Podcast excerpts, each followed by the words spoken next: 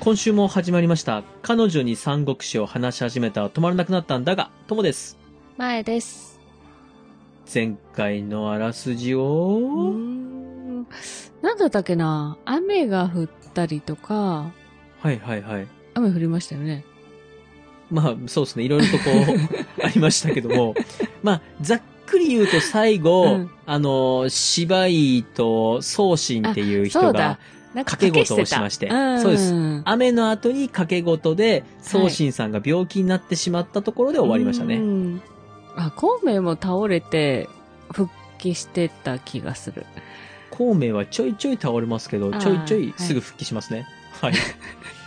さあ、今週はその続きです。よろしくお願いします。はい。よろしくお願いします。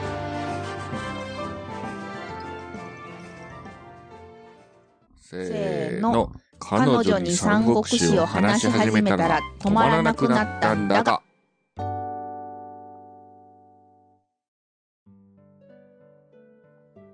では、早速、あらすじに入っていきます。今回は、八人展開と、かまどに触れていきます。はい。え、まず、八人展開なんですが、はい。義、職、両軍は退治したまま秋になります。うん。宗信の病はですね、癒えていなくてですね、孔明は、あら、これ、あと10日のうちに宗信死ぬなと読みまして、いや、そんな予言ができるの？すごいね。はい。そして、宗信に挑戦状を送りつけます。え、死にそうなのにかわいそう。そうです。7日後、壮烈がですね、うん。義の陣から長安に向かって出発しまして、孔明は宗信の死を確信します。うんで、こっから、義が猛烈に攻めてくるから、油断しないでねって味方に伝えます。うん。宗信は孔明の挑戦状を読んで、既得に陥り死んでいました。あ義の宮中としては、宋一族の宗信が死んだんで、芝居に対しまして、一日も早く職に報復しろと。催促をどんどんしてきまして、で、芝居は、ここで挑戦状の返事を孔明に送りつけまして、明日決戦だとなります。あ両軍、川を挟んで対峙するんですけども、まずは人法を競い合おうと。陣形ですね。で、孔明は八家の陣、八陣ですよおね。得意ね。そうです。お得意の八陣を敷きまして、ただ芝居は、もうその八陣の破り方知ってるんですよ。うんもうこの八陣っていうのはこの方向から入ったら破れるからっていうことで部下に指示しまして、で、その通り部下が動いていくんですけども、うん。孔明は常に指示を出してこの八陣八家の陣をですね、刻々と変化させるわけです。うん。そうすると義の将軍たちが入っていっても、思うように戦えないわけなんですよね。で、ついには義の諸将を捕虜としまして、孔明その捕虜にした義の将軍たちを裸にして、顔に黒く墨を塗りつけて追い返すということをしまして、うん。もう芝居ですね。うん、それを見て激怒します。うん。バカにしてるよね、完全にね。はい、そうです。で、もう総攻撃だとなるんですけども、その総攻撃のタイミングで、迂回してきた職軍に背後を突かれます。あで、次がかまどという章なんですけども、うんこの日、義は敗れまして、再び守りを固く、固く固めます。あ。固く固めるのね。そうです。はい。孔明はですね、一挙に長安や洛陽まで攻め込もうと思うんですけども、ある些細な出来事から大きな問題が起きて、結局攻め込むことができなかったんです。うん。食料輸送の任務についていた、はい。公安という男がいます。はい。この公安ですね、お酒大好きでして、食料輸送で食の都からこっちに来る間、うん途中遊びながらお酒飲みながらゆっくりやってきたんで、はい。いついつまでに来なさいよっていう期限を10日も遅れます。ええやべえ、このまんまじゃすげえ怒られるっていうことで、うん。言い訳しなきゃっていうことで公安思いつきまして、孔明にこういうわけです。いや、大きな戦闘中だったもんですから、うんもし万一、私が運んでる食料を奪われたら大変だということで、山の中で隠れてましたと。そしたらまあちょっと遅れちゃいましてっていう嘘を孔明に言いますと、孔明はですね、食料輸送も戦闘の一部だと。うん。足を止めるなんていうのは大きな過ちだと。おい、お前酒で血色良くなってるぞと。この大嘘つきめということで、しかも孔明はここから先こう言いますうん。ちゃんとルールで、5日遅れたら死刑と決まってるんだから、お前死刑なと。うん。ところがですね、この公安、前線でなく後方、つまり都ですとか職の内部で、食料を増産して、それを前線に送るのにすごく頑張っているリゲンという人がいるんですが、うん。このリゲンさんに、まあ、目にかけられている部下の一人なんですよ。うん。なので、公安を殺すと、後方のリゲンと孔明が仲が悪くなると、これは今後、うまくいかなくなりますよと。うん。また食べ物に困るからね。うん。なので、死刑にするのはやめときませんかっていう反対にあいまして、孔明、泣いて馬食を切るぐらいルールに厳しいのに、うん。ここで、公安に対する罰をうん。軽くして、ムチ打ちにします。うん。まあ死刑よりはね。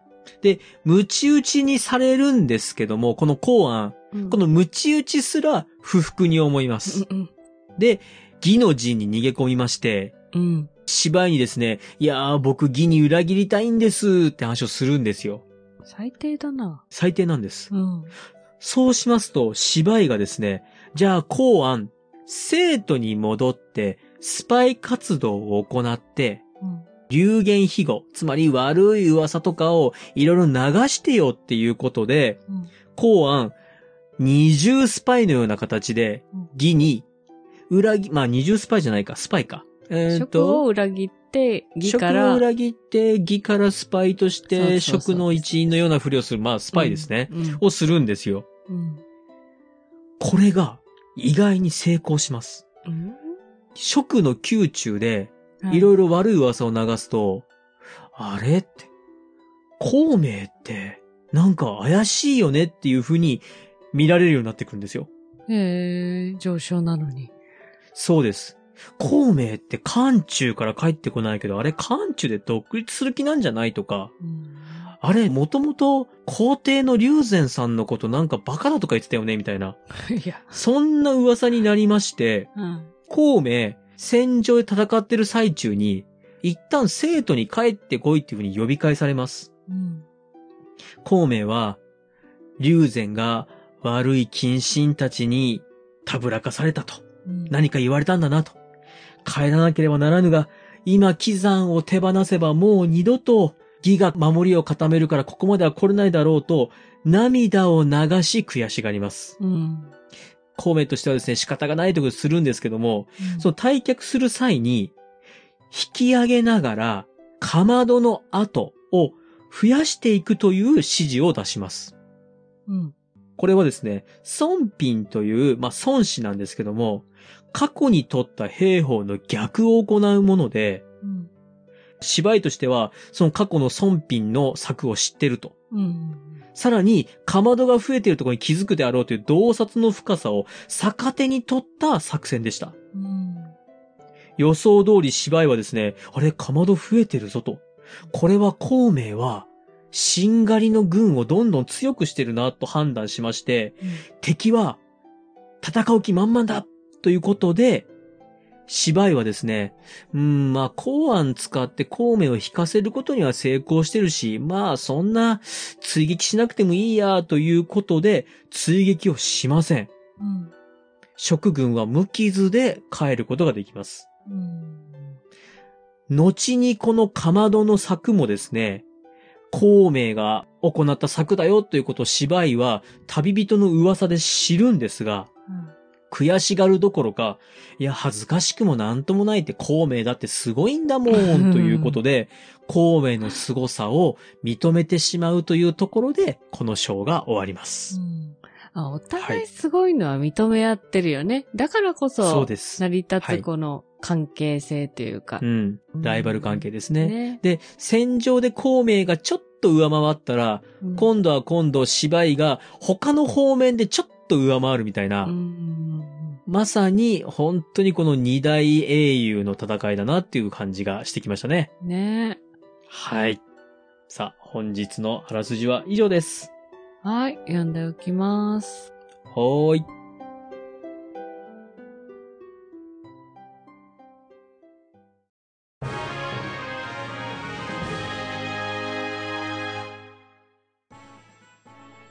エンディングです。今回は、うん。孔明が、泣く泣く撤退するお話でした。ね、逃げ帰ってるように見えつつ、うん。芝居を騙し、うん。騙され、みたいな感じですかそうですね。ね。いやうんー、孔明さんも本当はね、こういうなんかこう、余計な足引っ張られるというか、なんかそういうの なく戦えれば本当は気持ちよくいけるんでしょうけどね。ねえ、昔 SNS が立ったら大変でしょうね。あー、そうですね。炎上してますね、きっと。ねえ、多分ね。はい。い えではでは、メールアドレスお願いします。はい。皆さんからのご意見ご感想お待ちしております。Gmail です。数字で359、アルファベットで DAGA、三国だが、アットマーク Gmail.com。エピソードの概要欄にお名前だけで送れるメールフォームもございます。Twitter をされている方は DM でも結構です。感想は、ハッシュタグ、三国だが、三国を漢字、だがをひらがなでつけてつぶやいてください。あ、そうそう、タイトルコール、なくなりました。え切れました送ってく。ださい。皆さん送送っててくだささい。はい。よろしくお願いします。はい。では、また次回お会いしましょう。バイバイ。バイバイ。